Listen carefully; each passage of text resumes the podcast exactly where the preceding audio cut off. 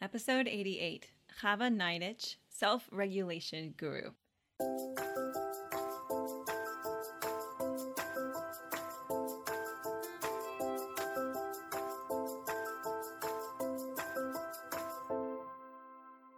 Welcome to the First Year Married podcast, where we get real about building the marriage of your dreams. I'm marriage coach Kayla Levin, and I take newly married and engaged women from anxious and insecure to confident and connected through practical tips, real life inspiration, and more than a little self awareness along the way. Hello, my friends. Welcome back. I am so, so excited for you to meet my dear friend and massive inspiration, Chava Neidich. She is a trained occupational therapist and well, we talk a lot in the episode about why I specifically wanted to have her on, but I just want to let you know this is the kind of episode that is super, super helpful if you are or are planning to become a parent. But don't underestimate how important this information is for you as an individual, as a human being. So I'm really looking forward to this. This is such a I feel like a really fresh and different kind of topic that we haven't covered here before. I know with the thought work, we can get super cerebral and super intellectual. And I love this opportunity to kind of check in back into our bodies and to understand how that is affecting everything as well. So you're all going to take something from this episode. Enjoy. Chava Neidich, thank you so much for joining us on the First Year Married podcast. Thank you so much for having me. It is really an honor to be here. Oh, this is going to be so much fun. Okay. At this point, people have an idea of why I'm bringing an occupational therapist on when this is not a child education type podcast. Can you give us a little background of, I guess, who you are, whatever you want to share about yourself, your family, and also some of your background in occupational therapy? Sure. So I am Chava Neidich. I live in Atlanta, Georgia, and I am an occupational therapist.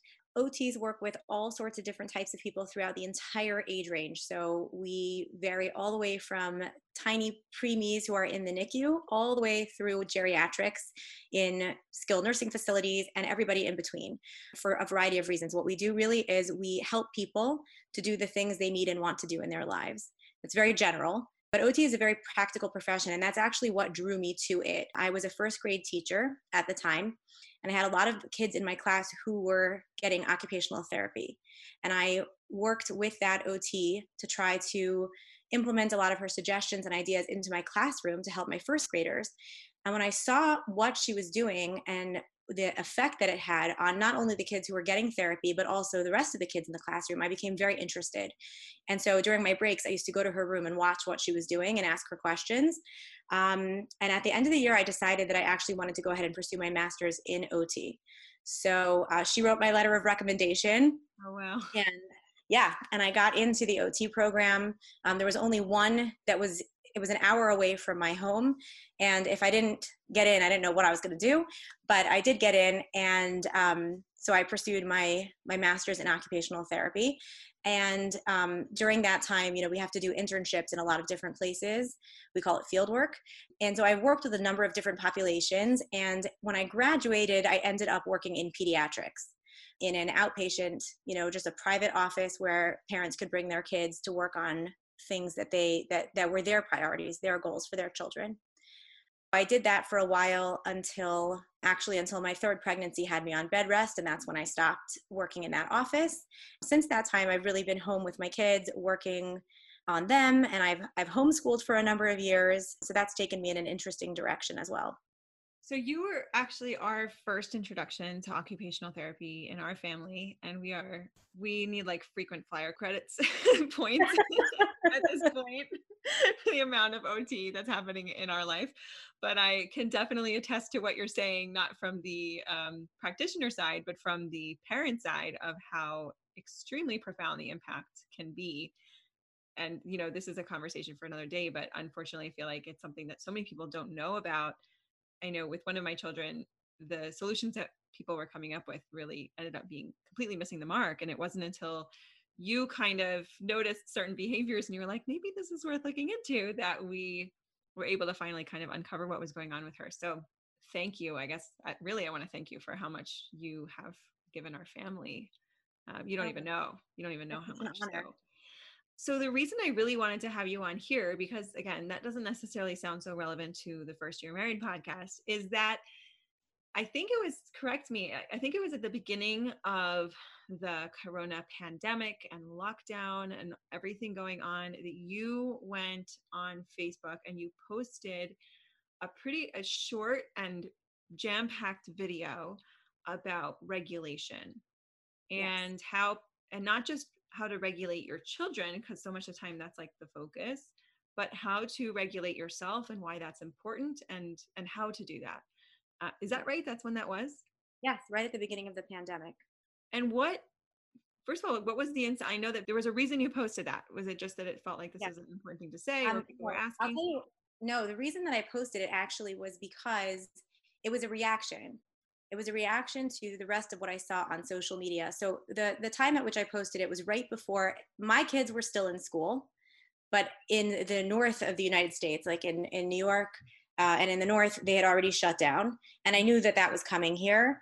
And I saw people posting these lovely, um, colorful, Pinterest worthy schedules and and centers and stations for their children of what they were going to do now that their kids were home from school these like little desks with these beautiful pencil holders seeing all of that and it wasn't just one person's post it was a number of them everybody asking for schedules and printables and things that they were going to do and seeing that flood of um, this idealistic planning is what prompted me to post the video and you might say well what's the di- what like what does one have to do with the other? I recognize that. I know exactly what that stuff is. When you see people putting these plans together um, and these schedules together, that is an attempt to gain control of a situation that feels out of control. Mm. I recognize it because I've been there myself. When I first started homeschooling, I also created a, a beautiful schedule and I laminated it and I hung it up. And so seeing all of those made me realize that we need to take three giant steps backwards and talk about the underlying issue that everybody's going to run into eventually, whether they know it or not, and that is regulation. Okay, what even is regulation? okay, glad you asked. um, so, t- taking a step back from regulation for a second, I'll just explain that with occupational therapy, it's really a convergence of a number of different sciences and to some extent art, where we learn all about the structure of the body and the functions, you know, the nervous system, all the different muscles or origins and insertions and all of that. And we also learn some psychology, sociology, theory about habits and routines and the interplay between all those things in our daily lives. So OT in general is looking at the holistic person. How is this person doing in their environment? In how they are living. And everything that any occupational therapist does takes into account the the person with their own physical and mental abilities as well as the environment that they're in as well as the task that they have to accomplish mm-hmm.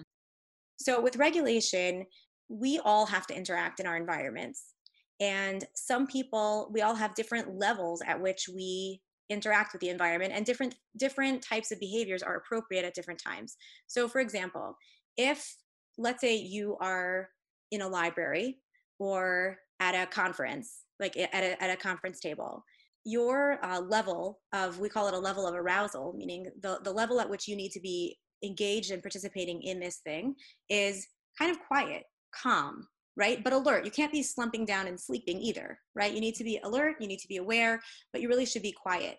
That is not the level that you're supposed to be engaging when you're playing a basketball game. When you're playing a basketball game, it, it's loud, there's a lot of movement, you're supposed to be aware of the ball, aware of the other players, and moving around. Neither of those is appropriate in the other circumstance. So, all the time throughout our life, in, in everything that we do, we're kind of modulating our interaction with the environment and with the task depending on what's appropriate. And for a lot of us that comes automatically. You kind of know when you step into one environment this is how you should behave. When you step into another environment this is how you have to behave. With regulation that's our ability to interact with the environment in the appropriate way. So we all know that person or those people in our lives that don't seem to have that right? They're always like a little bit too close or a little bit too loud, or they're always kind of reticent and in the background and not really engaging when they should be right? And we all kind of operate on a spectrum of of normal. So that's not to say that the quiet person is doing something wrong or that the loud boisterous person is doing something wrong. It just means they kind of hang out on different ends of the spectrum. Mm-hmm. we all do that. Our ability to interact with the environment in a way that is appropriate is called regulation. So like even for those people who are on the ends of the spectrum what you would normally see though is that for their level they're still coming down for the conference room and going up for the basketball game right? Like typically yeah if they have if they have that that that is what should happen. That would be that like them being regulated right? Yeah. Yeah okay. Okay so then how and how does this come back to because i'm so interested i mean so many of us just love those pinterest schedules. Like how do mm-hmm. these two things come back together? The way that it comes back together and i don't know that they necessarily by definition come back together they come together for me which is why the pinterest schedule prompted me to talk about regulation they might not come back together for other people but the idea of regulation is that you are able to interact in the environment the way that you need to do it, the way that's appropriate. So we all kind of can feel, let's talk about dysregulation. Dysregulation is when you're not regulated. So let's say that you have, I'm trying to think of a COVID appropriate example because it's like you have to be ready on time for a flight or something like that when nobody's taking flights right now or very few of us are. So let's think of something else. Like um, right you're stocking up at the grocery store. Yeah right good good example. okay so you're stocking out and it just makes you feel like everyone is staring at each other and or maybe you, you know you see people not wearing masks that you think should be. Yes excellent example. So um, I know that for myself, my level of regulation when I go grocery shopping has changed since the beginning of the pandemic. But I can remember at the very beginning when um, the shelves started to become bare and there was this rush and kind of a panic to go get what I needed. I could feel my heart beating faster. I could feel my, you know, I was tense. My whole body was tense as I was driving to and from the grocery store. And I even remember looking at other people on the road thinking like, well, what are they doing out? Like, where is anybody going? I'm like, well, you're on the road too. Don't be so quick to judge. But, um, you know, I would, and also, by the way, at that time, nobody was wearing masks. We were being told, at least in the in the states, we were being told not to wear masks and to leave masks for medical professionals. Right. So you know that now it's the reverse. But yes that feeling that you have inside that tension that that heart beating faster feeling like you might not be able to get done the task that you need to get done that is a that's an example of dysregulation. I think probably um, the best example i can think of is like sometimes it's easier to see in somebody else.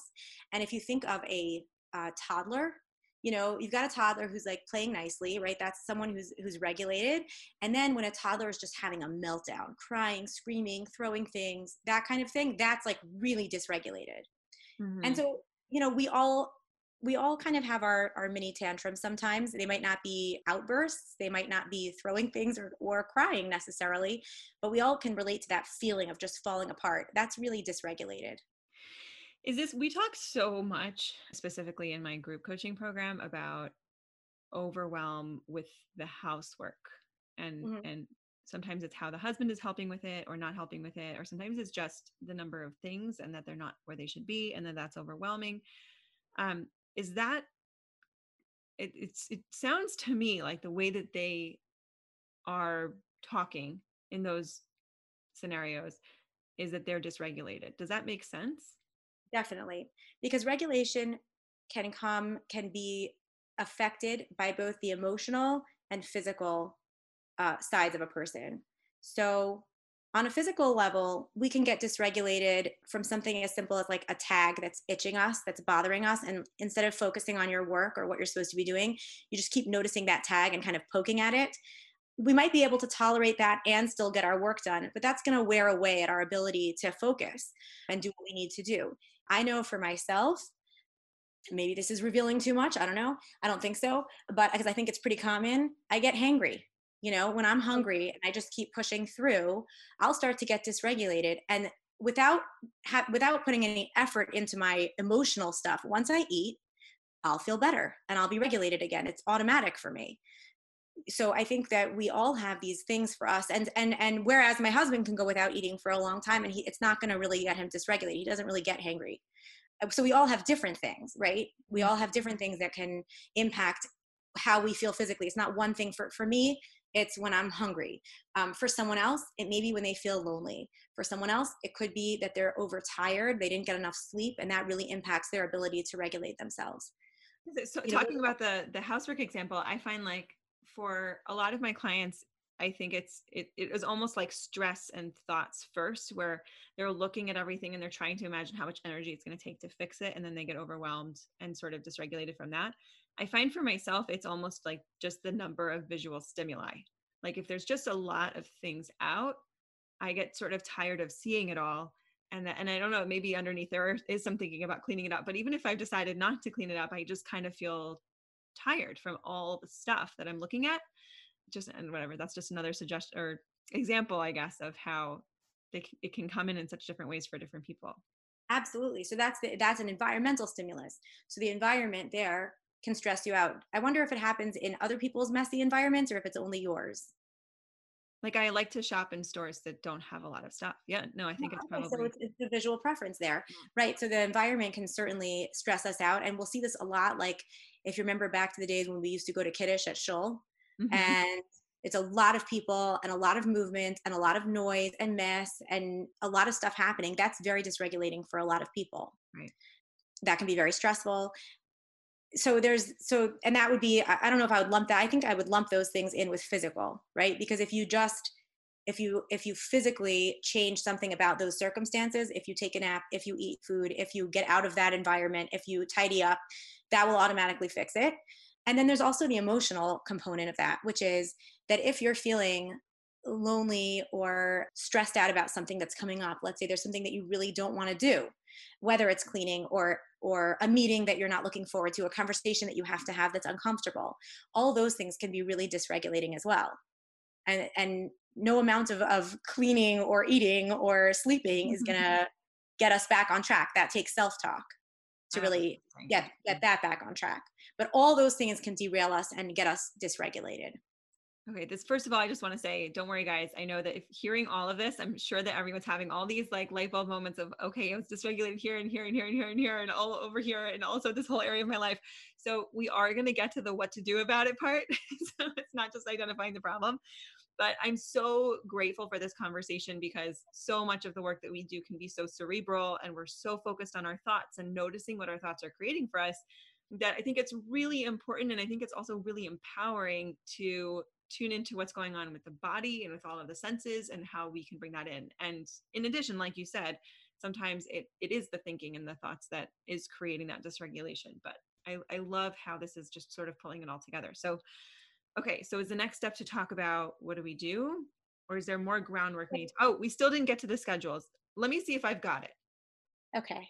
So is it everyone's feeling dysregulated because the toilet paper is gone and you don't know if you should wear a mask and you don't know if you have to wipe down all of your groceries with Clorox or you know all these different things that everyone was dealing with in the beginning and in all of that overwhelm what they were clinging to or at least this is what you you resonated with because this is sort of your experience when you started homeschooling is clinging to this like this perfect structured schedule to create a sense of control when they were actually what was really going on was that they were experiencing so much dysregulation and they weren't directly dealing with the dysregulation they were trying to fix it sort of in this other way yes that awesome. yeah, that is the case and and what i saw what i knew was going to happen is about maybe the first day for some people maybe three days in five days in i knew they were going to see that the schedule wasn't really attainable and it was going to feel like another failure on top of the dysregulation mm-hmm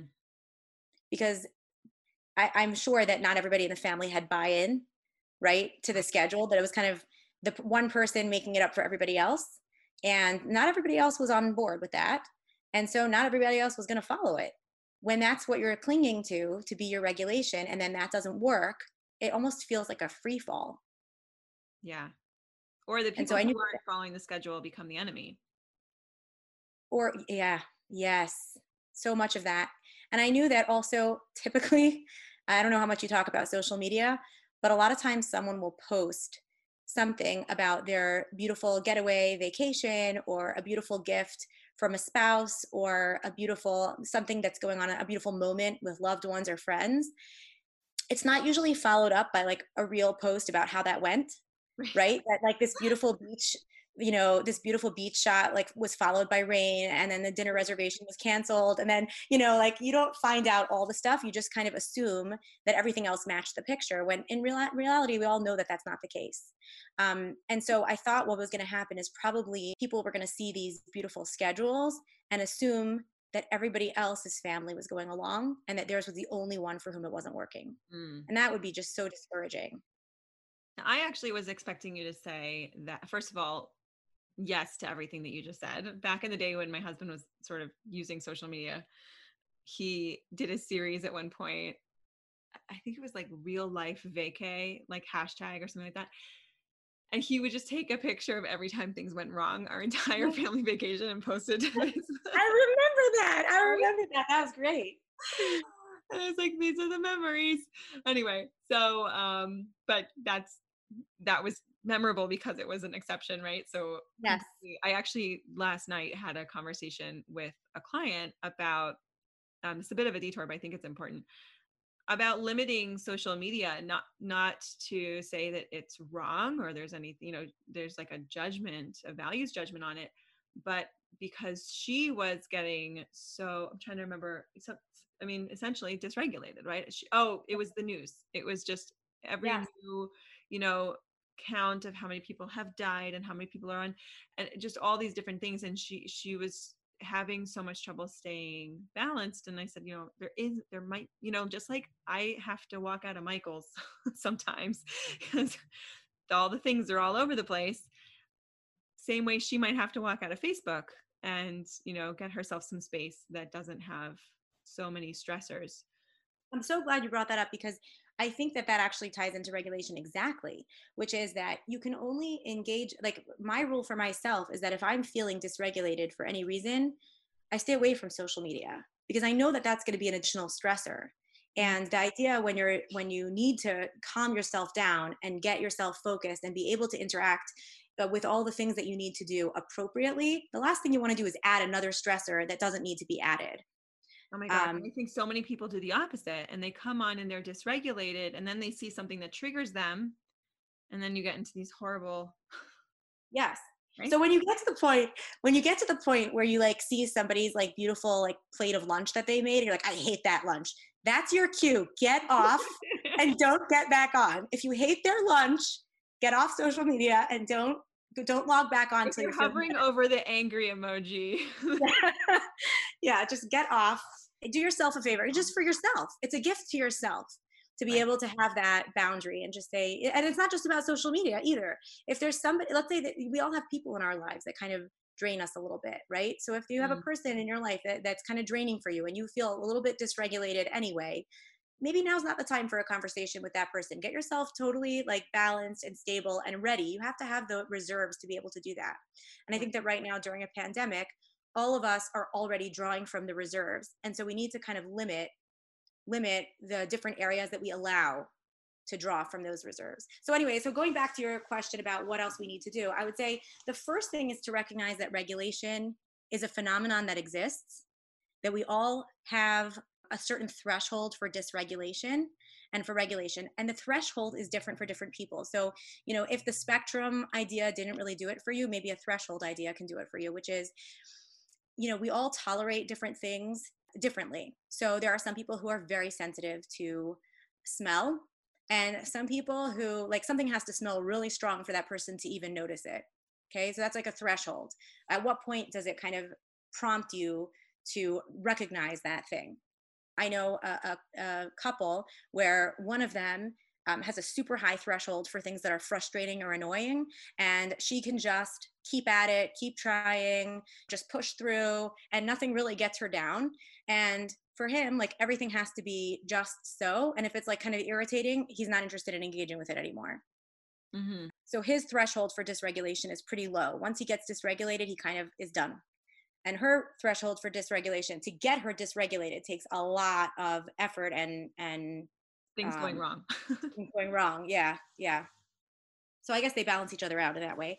Um, but right, but to your point that understanding that this is even a concept, I think is extremely empowering. Because just like you said with the example of you know a difficult person in your life or a stressful situation, when you understand that regulation is something that is in play then you can make an educated decision about it and i think it's at least i mean i know my husband and i we're like listening into every ot session like for ourselves we like mm-hmm. totally mm-hmm. resonate with everything that we're hearing you know for our kids and it's so helpful like i see that for myself i have a pretty low threshold for noise and so i have to there are times where i just be like oh my gosh i have to turn off the music because if the kids are playing loud and there's music i'm going to get stressed out where yeah. other people you know i have a really good friend and I would go to their house and they're just like turning up the music every couple minutes and finally i was just like I can't stay.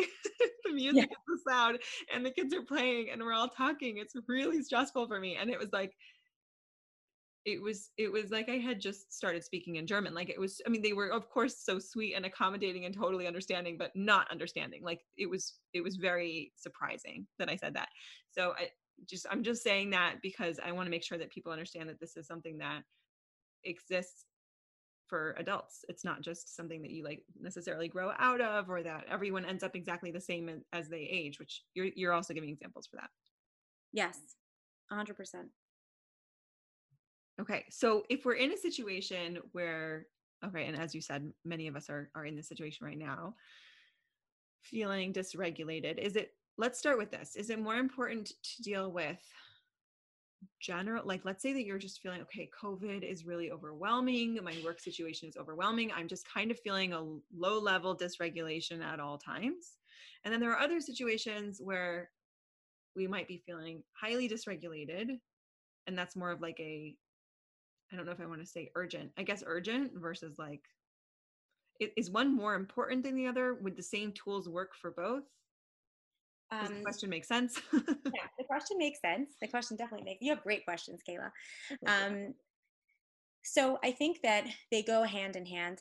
Um, honestly, that um, that we probably in our in our life pre-pandemic, um, whether or not we had the word regulation in our vocabulary, we all kind of did this automatically. It's kind of a skill that you learn throughout your life to recognize your, we, we might call it likes and dislikes.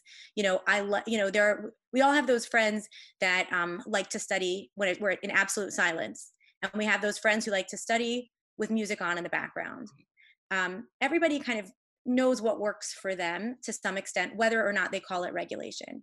And um, we all had our our likes and dislikes figured out we kind of knew how to fix it if we were feeling yucky let's say before mm-hmm. pre-pandemic so if it was you know um, going out and sitting uh, I, I think I, I thought this uh, i thought i would do it more than i actually did it in my real life but going out for coffee alone and sitting and reading a book for an hour if that's what does it for you we all kind of had those things and then those things kind of disappeared right? Coffee houses shut down now they're open again and i don't want to go sit in one. So all those different opportunities or getting together with friends um, a lot of the things that we used to do automatically to help ourselves stay regulated if we didn't call it regulated happy um, connected whatever we want to call that a lot of those things that we did automatically were ripped away from us and we had to find new things to make us happy, to get us regulated. And not only that, but um, and this is also part of uh, the, the occupational therapy framework, is that habits and routines are a huge part of what makes our life, what what keeps us regulated. So if you had to think every single day about, okay, I just woke up. What do I need to do now? Okay, I'm gonna go wash my hands. Okay, I have to do brush my teeth. What do I do next? Uh, toothpaste on the toothbrush. If every single thing took thought, we wouldn't have energy to do any of the other things we have to do. And that's why habits and routines are so important because those things become automatic.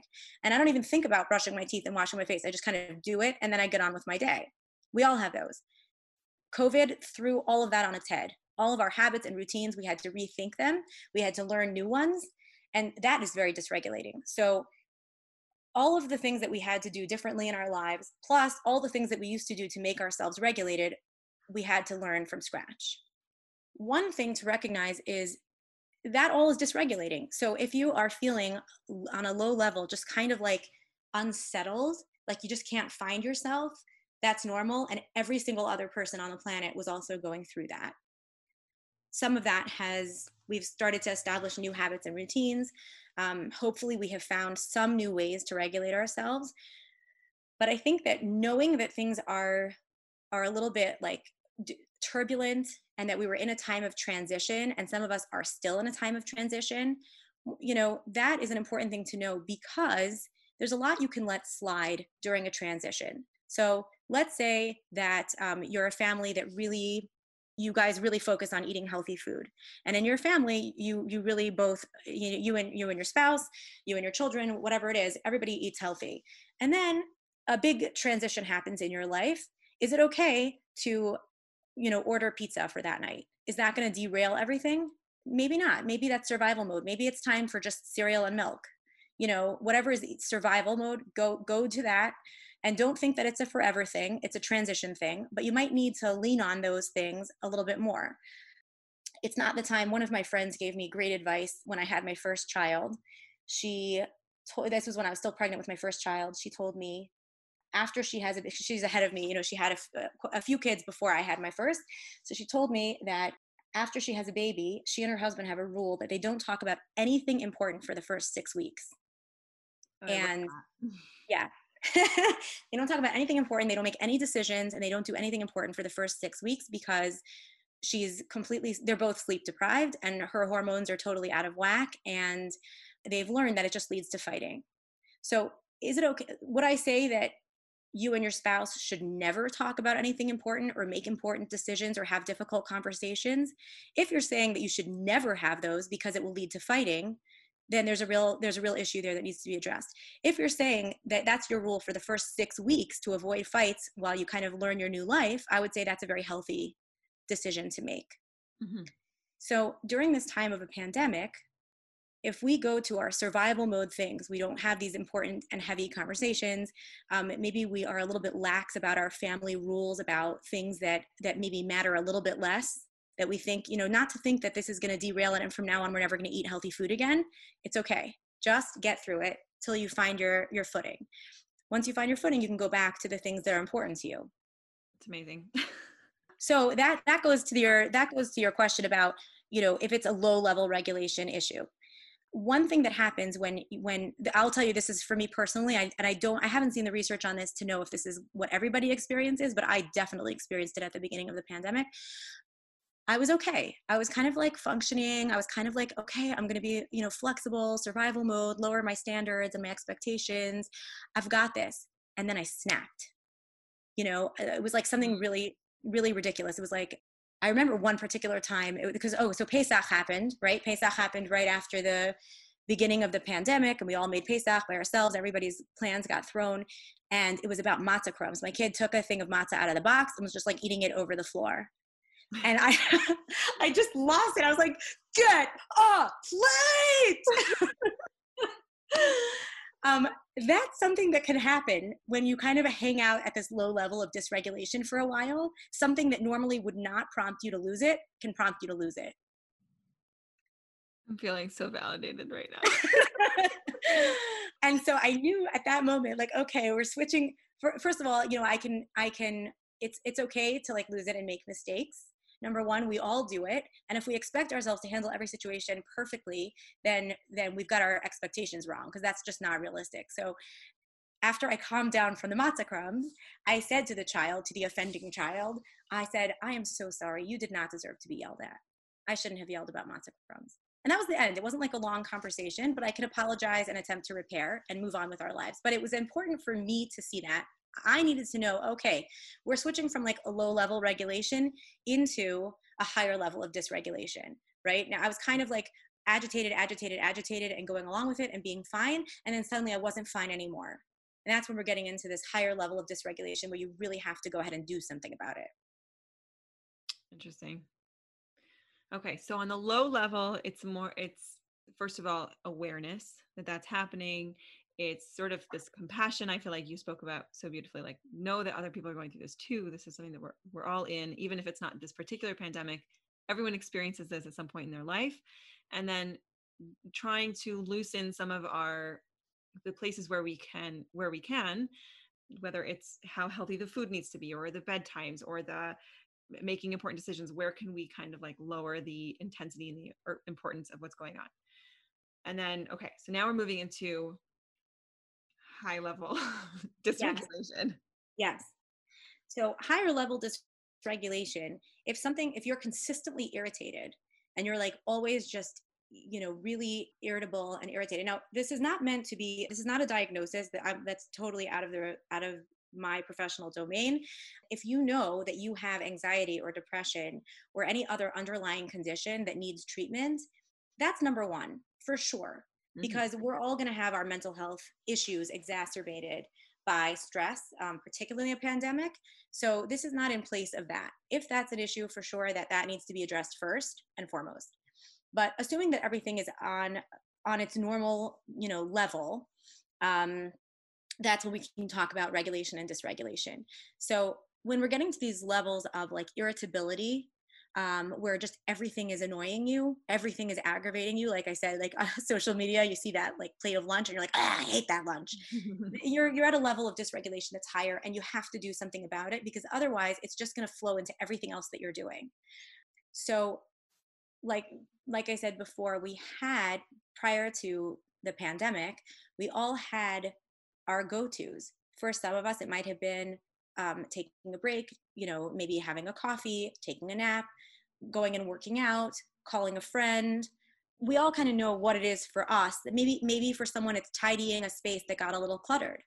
Um, I'm not talking about like a, a, an entire home overhaul, but you know, one one space, one cabinet or one drawer that like, ah, oh, I organized that and now I feel more organized internally. So for each of us, we need to identify in our head what that is.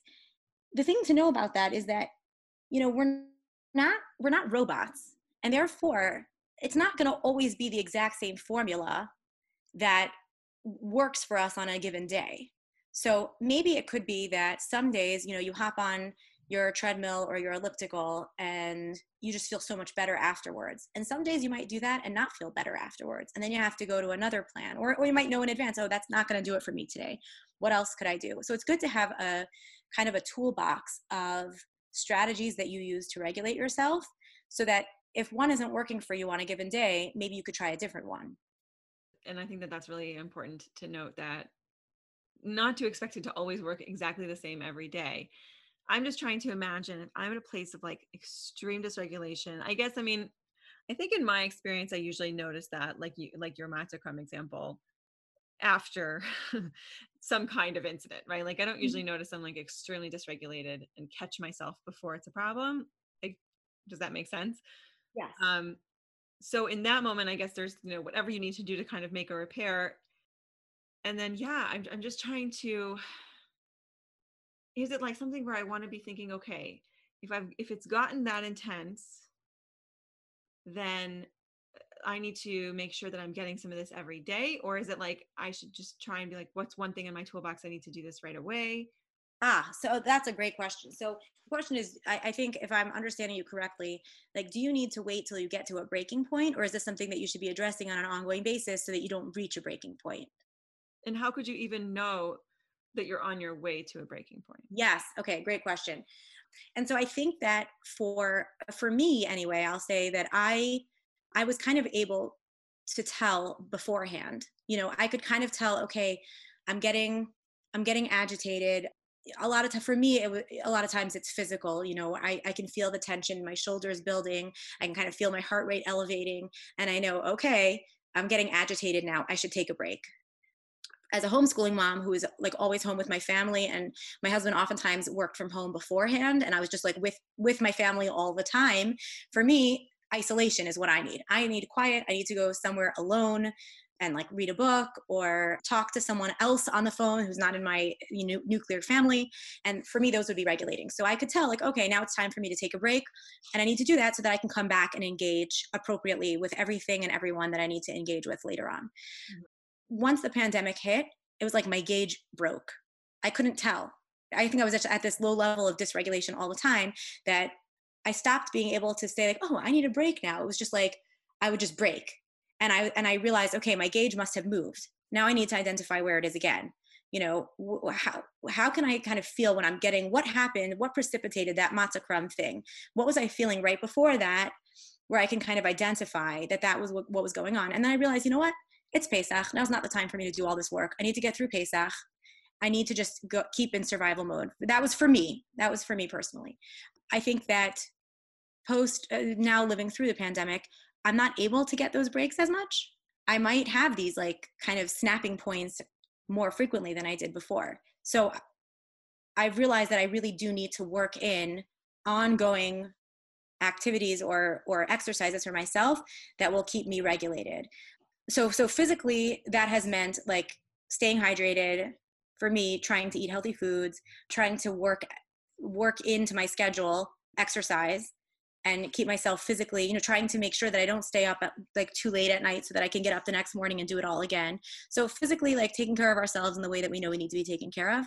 And then emotionally emotionally there were a couple of things that i that i needed to do. One of them was i heard this is not my own idea but it just it clicked with me so hard. When i heard it i recognized it right away. One of the things that was happening a lot it was it was too hot outside for my kids to really play outside during the day. So they would play outside like after 5 p.m or so when it got later. It was a little bit cooler outside. And their friends from across the street could come over and they could socially distance and and kind of engage with each other and play which is so important for them to be able to do. So dinner time would come and i would kind of debate with myself whether i should disrupt their play and bring them in and, and, feed them dinner and do bedtime on time? Or do I let them stay outside and play and just kind of push the evening off a little bit, knowing that my kids do not sleep late the following day? So they're just going to be tired tomorrow if I let them stay up. So I'd have this debate with myself. And then I would decide, you know what? It's so important for them to play. I'm just going to let them do it. What do they need to be? They're not going to school tomorrow anyway. What does it matter? So I'd let them play outside. And they would come in late and hungry. And I would switch into like not not quite monster mode, but you get the idea if I want to call it that.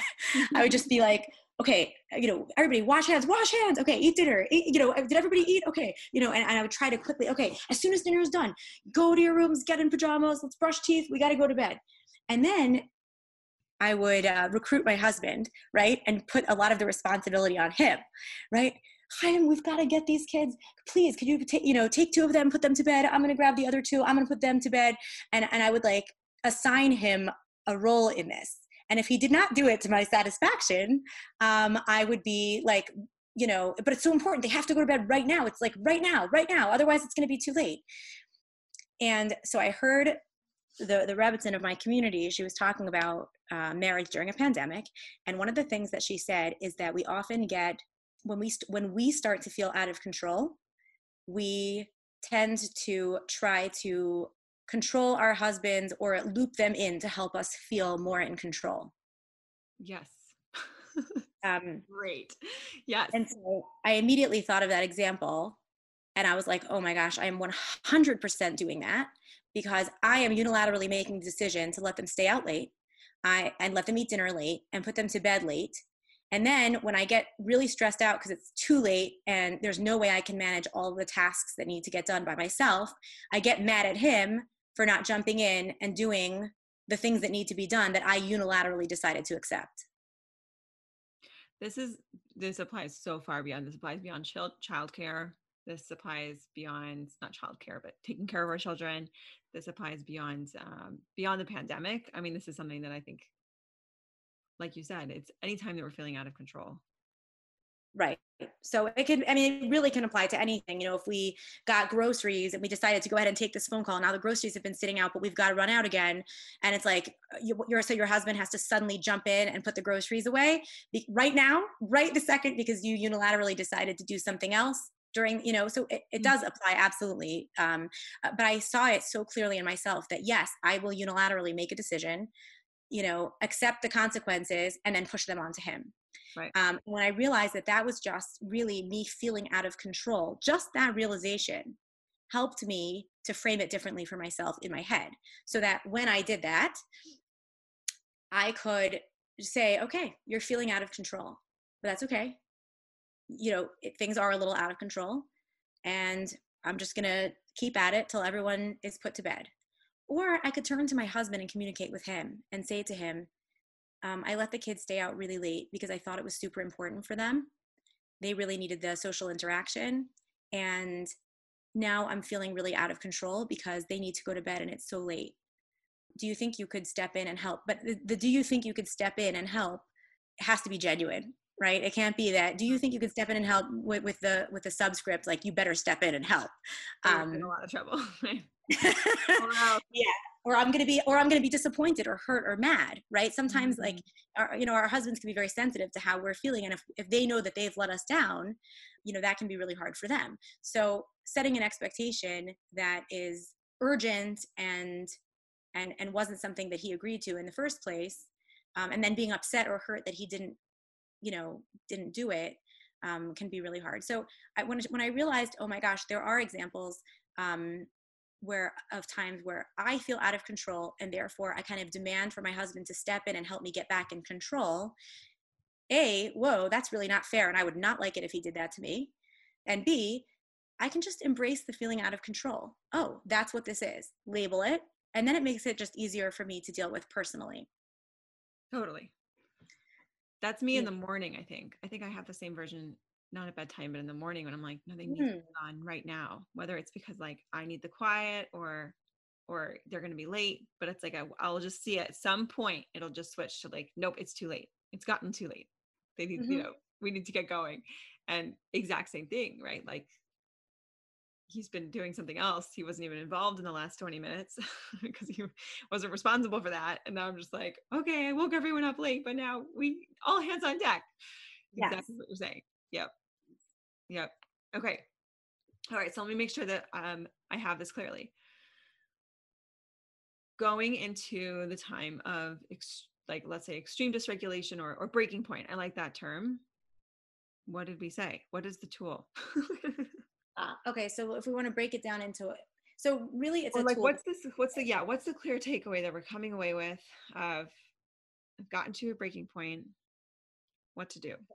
So I, I would say that when you've gotten to the breaking point, the question is most urgently, how do I get out of the breaking point? Like, what can I do right now to minimize the damage that I that I do? Yeah. In my relationships, and fix it as fast as I can get back to my to, to a level of of regulation and for each person that could be different so having sometimes figuring it out in the moment is really hard so thinking about it beforehand since we all kind of get there sometimes if it's that you need to go for a drive or shut yourself in the bathroom for privacy or for some people put on headphones and listen to music or read a book or whatever it is that go go for a workout whatever it is that gets you regulated be be ready to do that. And sometimes we have the luxury of separating ourselves and taking a break and sometimes we can't um, depending on what circumstances are where we can't get away. So having like kind of a variety of uh, in, our, in our toolbox of things we can do if we are if we if we are kind of bound to the obligation of staying home and being with our kids. If not if you can get some space if that's something that does it for you or call a friend or something like that. But i think for each person what what regulates them is different. So i would say like if there's an easy if there's an easy thing like if it's clear that you're tired or hungry take care of that. If it's more of a, an emotional or cerebral thing take care of that. Sometimes uh, and I, th- I, think you give a lot of tools for that. Journaling sitting down and, and writing out how you're feeling. You know we all have our things that work for us so kind of being aware of those and and having them at our disposal so that we can pull them out when we need them. It's not a one size fits all solution. And it's a work in progress. Like we're going to find new things and some things are going to stop working and sometimes like you said it's not going to work that day but just having that kind of that bucket in your head of like oh i'm going to add that to the bucket if those are, that helps. That that was something i really liked i think yeah. And i think that modeling that like meaning the, the people that we're in relationships with whether it's a spouse or children or whoever it is that's like you know very close to you in your life they might not have the language of regulation being able to speak about um, being regulated or dysregulated but everybody understands that concept because we all experience it and so sometimes just turning to the people that are close to us and explaining that that's what's going on you know saying i'm feeling really agitated, right? It doesn't even have to be like I'm dysregulated. It can be I'm, feeling so agitated. I'm really stressed out about a, a conference call I have coming up. I just wanted you to know. Sometimes it's just communicating. Like with with uh, I remember many times where I learned when I, like I when I learned I could just turn to my husband. It's not expecting him to fix it or step up in some way to make it better. It's just I just want you to know I'm really stressed out today, and I'm probably not going to feel better until the conference call is over. Just wanted to give you a heads up. So you know, yes, just mm-hmm. communicating it. And I think as a parent, I I do try to communicate that and model it for my children. You know, oh, you know, I'm feeling really overwhelmed right now. It's really noisy for me. I'm going to go take 10 minutes. Nobody, please, nobody knock on the door, and I'll be out in 10 minutes. Because they need to have those skills too for them. It's good for them. If, you know, how great would it be if our kids, instead of fighting with each other, said, I need a 10 minute breather. I'll be back in 10. so when we model that for them and show them, like, oh, this is how a mature person deals with it. Instead of lashing out and yelling and picking on someone else i just take a 10 minute break and come back they learn those skills. Right. And i think it's also really important because so many times you can hear information like this and the whole time the light bulb is going off of like oh yeah my husband was dysregulated that time and he was dysregulated that time and he really needs to listen to this episode and he needs to know about regulation. And we sometimes like use this information to you know diagnose other people in our lives very frequently our husbands. So I, I love this perspective of just it's modeling. It's not modeling necessarily just to teach, right? But right. but it, it's a really good way, I think, of kind of tricking that part of our brain that wants to make this all about other people into working on yourself and doing the work for yourself. And then you know what? Generally, people kind of pick that stuff up. If you live with somebody, certain things just become a little bit contagious, and right. um, you know it can get us sort of refocused on doing the work ourselves. Right. And that's definitely true. And I think that with our spouses, eh, you know, we we can model it and we can also model how we want to be treated and we can express clearly how we like to be treated. So for example, uh, I'm making up an but let, let's say that my husband walked in while I was yelling at the child about matzah crumbs, right? And he so he mm-hmm. he could have two possible responses. He, I mean, there's many, I guess, many possibilities, but let's say he could say, Whoa, whoa, whoa, what's going on here? What's happening? Why are you yelling? Right? Which automatically puts me right on the defensive and makes me want to yell more, mm-hmm. right? Or you could say, whoa, you know, Hav, it looks like you could use a break. How can I help? Mm-hmm. Totally different approach. And in one of them, I might not know how he can help, but I feel like appreciated and validated and I feel seen and I don't feel judged. So we can also take those tools and apply them to our spouses because they are, they too are going through a pandemic and they too are experiencing dysregulation for a variety of reasons. Sometimes we know why, or we can identify why. Maybe they, maybe they, maybe they're. Uh, whatever something happened at work maybe something with a family member maybe they were dealing with a child's meltdown and now they are dysregulated or whatever whatever yeah. maybe they were the ones who went grocery shopping and like they need to come home and like totally like detox from that experience in that case saying, You look like you could use a break. How can I help? You know, we can be there for them. We can show up for them in ways that would really be helpful and model how to be there for someone when they're dysregulated. Oh my gosh. Yes. And I think that so many times we think that like if if the right wife, the perfect wife would know exactly what her husband needs and would just su- supply that thing, right? Like the cigar, the newspaper, and the slippers would just appear. It's like even though we don't like live in the 50s and we don't see ourselves that way, there's still kind of this like, you know, this background idea of like you should just know it. And so much of the time, all we need is just to ask. Like it's it's just as supportive to just ask our husband, like, what do you need? As it would be if you knew the thing that he needed. Like we don't need to know. And um, so I love that example and i'm thinking about how you know, since this pandemic's been going on one of the things my husband and i just sort of started doing i don't think it was in, maybe it was intentional on his part it wasn't on mine is we just do stress check-ins. Like mm-hmm. we'll just sort of at the end of the day at some point between when he gets home from work and we go to bed we'll just be like what's the stress level today? Like how are you feeling? And it's just more it's not just like a how are you? but like it, we're just sort of being a little bit more intentional with like what's the check-in and almost giving the other person a chance to actually find out like to look into ourselves and to really get an idea of it you know mm-hmm. and um, i think that's been extremely helpful so maybe that's another takeaway we can offer. So the, the takeaway there would be like not being afraid to not know to be curious with them. Yeah.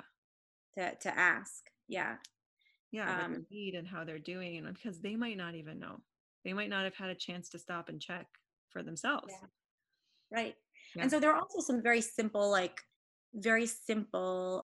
I, I love I love like being able to break stuff down into very doable things so where it's not like this overwhelming whole thing one, one of the things that we can do that that's very easy and mindful but um, not something we necessarily think of is I know for myself, when I get stressed, my face gets very serious.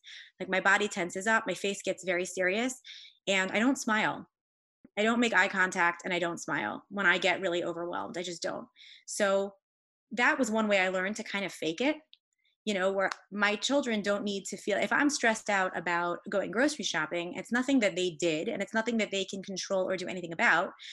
It's nothing my husband can do anything about, really, but to look at them and smile it's a very concrete way to connect with someone without having to really feel regulated. Let's say you can't get regulated. You tried, you're just not feeling regulated. So what? Do you just like walk away and give up? You don't have to. Look at them, smile, you know, simple. Another thing that we can do is you know, we all are are picking up on on body language and other nonverbal cues. So um I, I realize that a lot of times when I'm talking with my husband, especially like at night. I have all these things I need to do. I need to, you know, put away the clean dishes, wash the dirty dishes, put away food from dinner, like bustling around the kitchen while we're talking. And I learned that if I sit down, like in a chair, and just kind of face him, that taking 10 minutes to just do that, to just physically sit down, because it gives the message I am here and my attention is on you um, it gives us both it, it gives that message to me and it gives that message to him so we're able to sit down and talk it's a it's really a concrete physical action but it has so much depth to it and it gives it, it, makes the communication so much richer. And you don't really have to be regulated to do that even if you're feeling a lack of calm um, it's something that concrete that you can do to keep the connection going even when you're not at your best. Those are amazing. I'm so glad that you included this. Thank you. Oh my gosh. I told you in the beginning, I was like, don't, this could be a nice short interview. Don't worry. This is amazing. it's fabulous. I feel like we could keep going forever. And I know I'm going to get messages like, can she come back on and talk about this? In, in deference to the fact that I know that I have a lot of listeners who are very type A and they feel like they need to be on top of the podcast. And I don't want them to feel bad if they're getting behind like an hour long episode. So here's my last question for you this is just one that I've been asking everybody on our guru series, which is if you could give advice or tell anything to newlywed Hava, what would mm-hmm. it be? What would you say? I would say embrace the learning curve.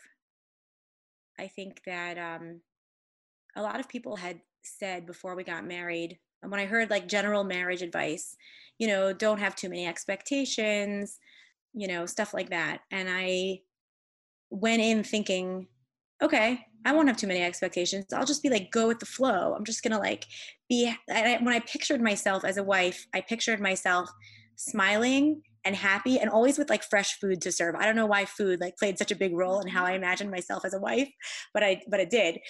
Then I realized like it's not all about just you know sometimes sometimes things really are sticky and difficult and sometimes you really do disagree on stuff. Sometimes things are just you know it's not just about pasting a smile on your face and like you know imagine being the happy wife that you imagined you would be. Sometimes you have to go you have to have like harder conversations or work things out.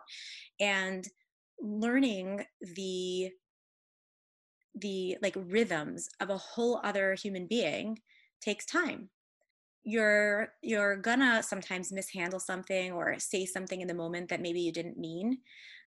That's okay. Don't expect to be perfect. Learn from it and try to apply that next time and and hopefully things your you know your marriage will be much more re- rewarding and richer for the work. When people talk about the work of marriage that's what they're talking about you know making mistakes working through them learning from them applying that what you learned next time and sometimes that's not perfect either so you learn from that and you just keep getting that feedback and trying to figure things out and the learning curve takes longer than just a short period of time so give yourself time for uh, for a long learning curve and embrace that challenge amazing i love that i love it so much you tell you. that I'm a former type A. That you're what? Oh, super type A. no, no, a former, former type A. Oh, I like yeah I, I i think that um certain things in my life have changed me for, but I, I definitely used to be a lot more um, of a perfectionist and rigid about things. So, yes, so that would be my advice to my formerly um, structured self. back in the day. Yeah, back in the day. Wow. It has been such an honor and treat. This has really been an honor and treat to be here with you. It is so nice to I listen I, I I get to hear your voice from your podcast, but to speak to you in person, you are a dear friend and um th- this is really an incredible podcast and I'm so excited to be part of it. I have to tell you, when I got the idea to have you on the podcast, I like squealed. I could just, if she says yes, I could share Chava with everyone. amazing. like, I feel like I am giving the biggest gift to all the listeners. So, thank you so, so much. Thank you. All right. Okay, my friends, thank you so much for listening this week. Please go ahead and share this episode. If you aren't subscribed already to the First Year Married podcast, I would love for you to join us. And if you listened and you have thoughts or ideas that you want to share, we'd love to hear from you. Or you can screenshot this episode, post it on Instagram, tag me there at First Year Married. I'll make sure Chava sees it as well. And have an amazing week, everyone. Bye bye.